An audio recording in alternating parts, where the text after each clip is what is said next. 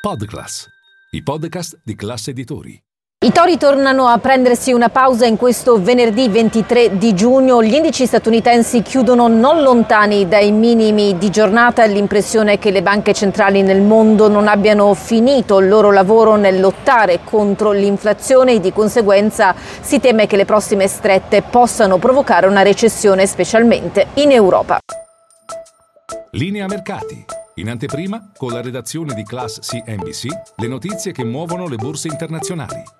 A Wall Street termina di conseguenza la peggiore settimana dall'inizio di marzo, ossia quando Silicon Valley Bank fallì. Per il Nasdaq è la prima settimana in calo dopo 8 di fila in rialzo, per l'S&P 500 è la prima in rosso dopo 5 in aumento, per il Dow Jones è la prima in negativo dopo 3 in positivo.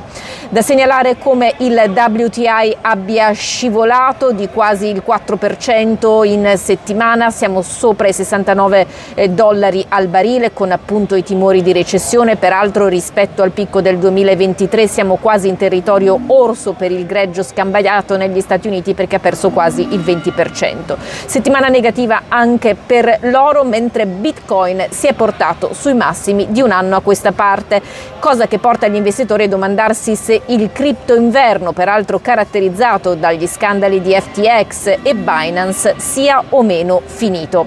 Per quanto riguarda la storia societaria di giornata, segnalo Starbucks in calo di circa il 3%, con la possibilità che oltre 3.000 dipendenti in 150 negozi circa negli Stati Uniti nei prossimi giorni possano scioperare. Questo dicono i sindacati perché a loro sarebbe stato chiesto dall'azienda di rimuovere dai punti vendita decorazioni legate al mese del Pride. Bloomberg invece scrive che SpaceX, la società spaziale di Elon Musk, vale 150 miliardi di dollari circa e questo sulla base del fatto che la società starebbe vendendo a insider titoli per 80 dollari ciascuno.